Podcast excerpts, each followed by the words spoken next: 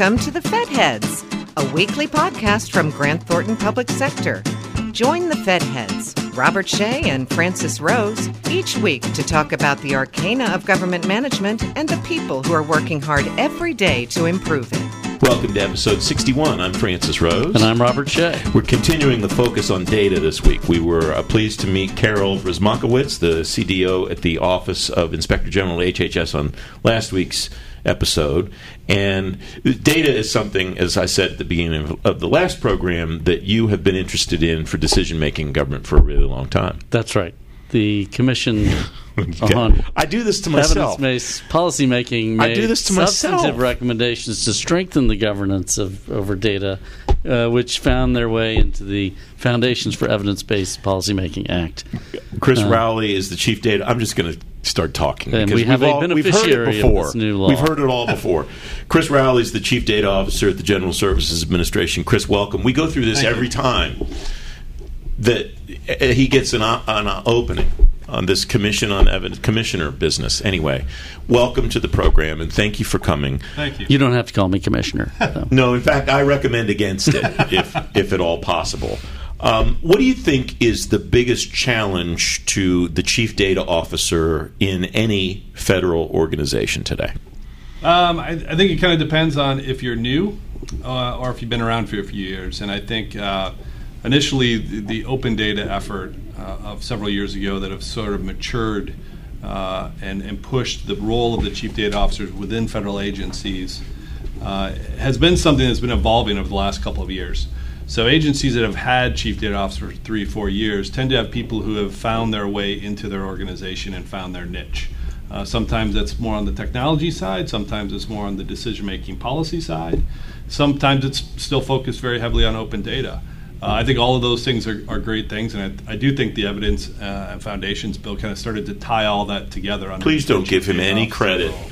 I'm taking no credit. Please. I'm taking no credit. Uh, I do think it kind of tied everything nicely together and formalized that role a little bit. I think the, some of the challenges are for new agencies who are looking at it and thinking, I need to hire somebody. Mm-hmm. What skills do they really need to have, and what should they be focused on? One- oh, sorry, and go tho- ahead. those will be hard skills to get. Talk about the challenges you face in recruiting people with the skills you need to do the job.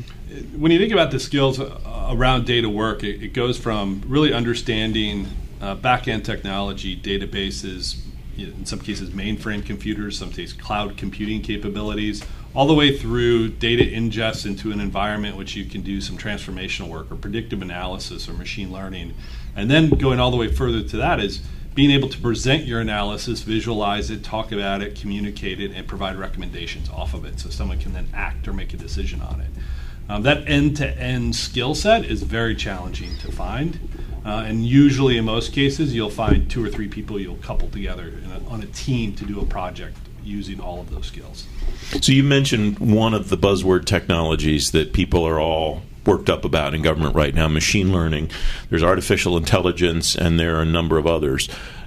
How are those going to be practical, do you think, for people, for data practitioners, whether at the CDO level or further down, in the soon to near future?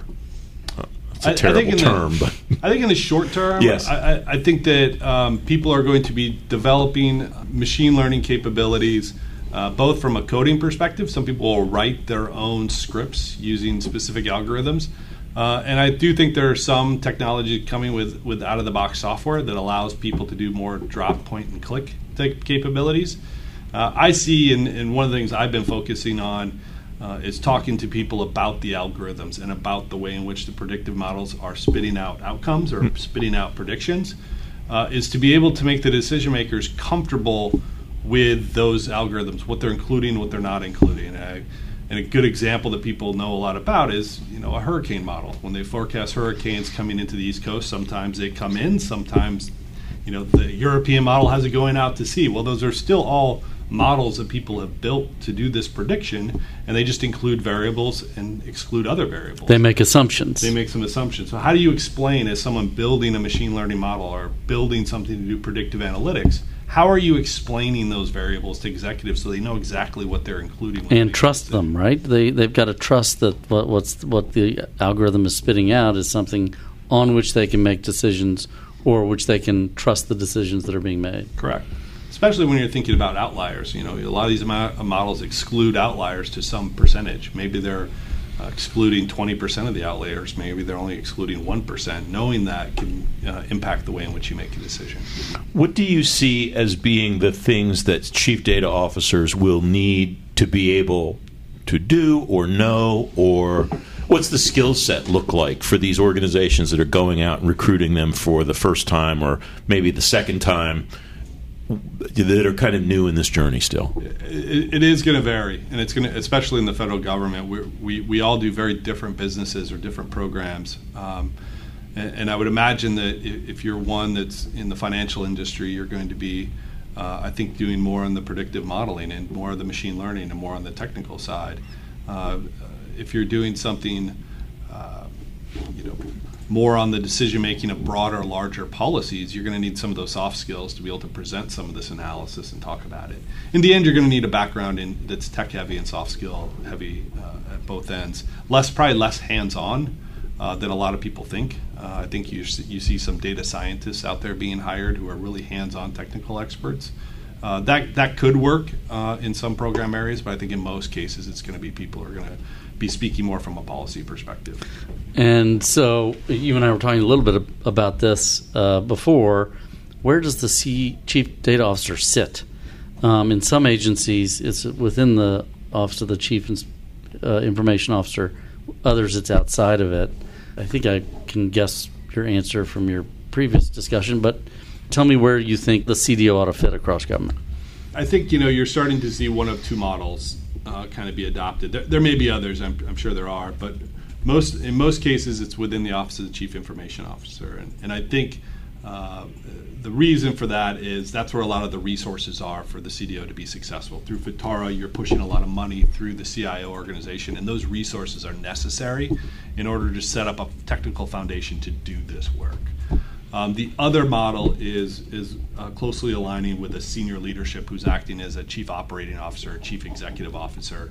Uh, these are organizations that um, still have high dependencies on the CIO to be successful, but tend to be focused more on the mission and the, the reason for the existence of the data. Mm-hmm.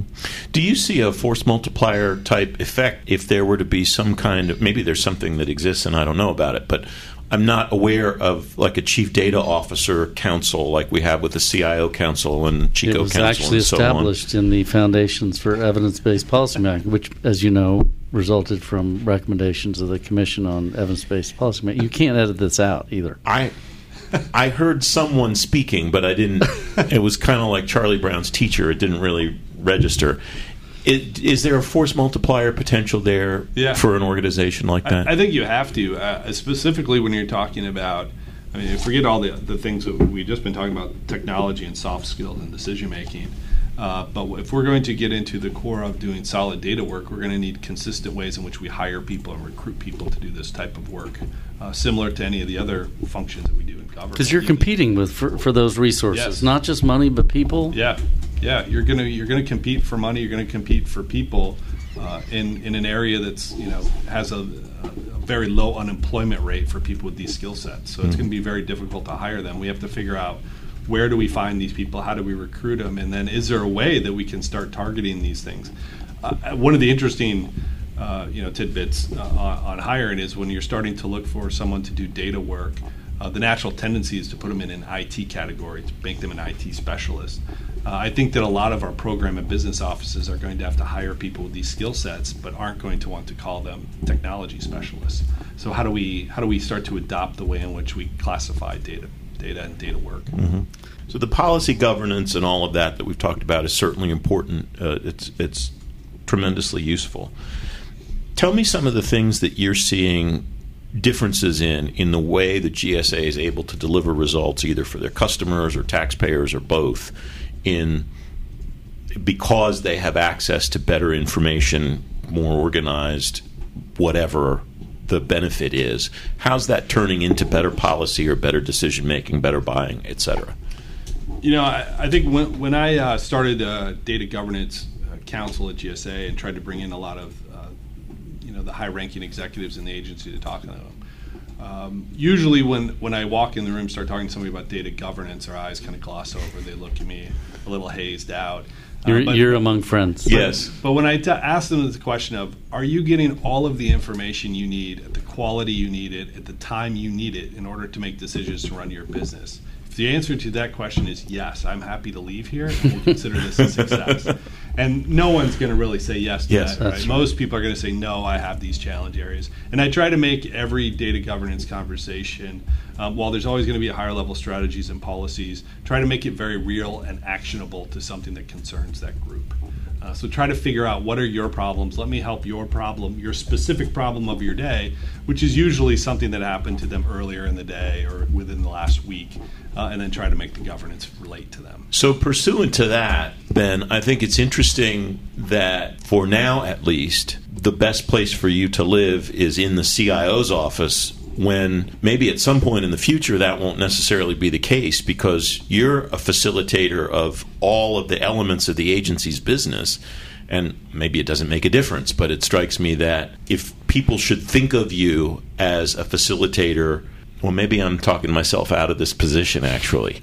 Because in a FITARA environment, stick with me, okay? Okay. In a FITARA environment, I guess IT is intended to become the facilitator of all of the other elements of business of the organization anyway, and not just the technical person or technical organization that makes sure your email works. So maybe it does make sense for you to stay there in perpetuity. I'm noodling all this through as we're having this conversation, so apologies for the chaotic nature of my thought process. No, it comes up a lot. The conversation comes up a lot, and and um, I, I think like mature organizations that have a solid IT foundation to do this type of work, uh, the CDO would be the business owner of that capability, mm-hmm. but the money and the technical work would stay in the CIO, and the CDO would drive priorities and, and uh, uh, help facilitate and negotiate decision making capabilities. So Carol talked about that last week, and, and she has the same situation. That's where the money is, yeah. and so that's why that's the best place um, for many CDOs to be. Do you expect that could change over time as the sources of the money understand that this is not just an information technology function, that this is a function that supports the entire business operation of the organization? I, no, I, I, think the technology platform and funding will stay within the CIO for software tools, for anything new that we are trying to uh, purchase or procure okay. to, fa- to facilitate this. However, I would say the, the bigger transition is the people who do the work. The people who are going to come in and consume the data to do predictive modeling, historically, even five, seven years ago, most of those people sat in the CIO. I think in the next five years, 80 to 90% of those people will not be in CIO organizations. And that's going to be the change in the cultural adaptation that I think um, uh, some CIO communities are going to have to figure out. We're standing up this platform, but we no longer are the people you come to to work. We just make sure that you have the tools, the data, and the, the right access. Uh, can you give us some practical stories about business improvements you've seen as a result of, of greater reliance on data analytics, machine learning, AI? Um, yeah, I, I, think there's, you know, doing machine learning modeling and, and, and building some of those. We, we we've started to you know roll out a, handful of different capabilities in machine learning some of which is you know training models to be able to search for 508 compliance on websites to be able to give indications of uh, when you see something like this it means it's not uh, compliant and then it learns. Uh, but that you know the, the folks who have been working on that in our office of government policy have have really spent a lot of time manually training these models to say this is compliant, this is not compliant, and then get to a point where the machine can uh, accurately predict when something is is uh, is not 508 compliant 90% of the time, something like that. Um, so that's that's and we have a we have a couple of other uh, machine learning models we're working on the data analytics side. Um, I think we've really uh, have matured a lot on the visualization tools and the storytelling aspects of data uh, and doing a much better job of trying to develop a uh, consistent data management strategy where we're consuming data once for multiple purposes. Uh, I think in a lot of organizations that are larger, uh, down at the individual levels, people pull together data and do a report. And as that information goes up the chain of command, uh, the timing in which it was pulled, the system in which it was pulled out of. Sometimes the data conflicts with each other. Uh, and that drives a, uh, an assumption by leadership that they have poor data quality. When really you don't have poor data quality, you just have bad data practices that result in conflicting information. Uh, so we've done a, a, much better job of trying to identify who's all consuming data and what are they using it for to try to make the information more consistent. Kris Rowley, the Chief Data Officer at the General Services Administration. So, how was it? Your first FedHeads experience? Yeah, it was fantastic. Great to see you, my friend. Good to see you. Thanks for being with us. Thank you. Thanks for listening to the Fed Heads, brought to you by Grant Thornton Public Sector. All of the resources talked about during the episode are available in the episode description. We'd love to hear from you. Connect with us on Twitter at GT Public Sector to join the conversation. And don't forget to leave us a comment or review on iTunes or the Google Play Store.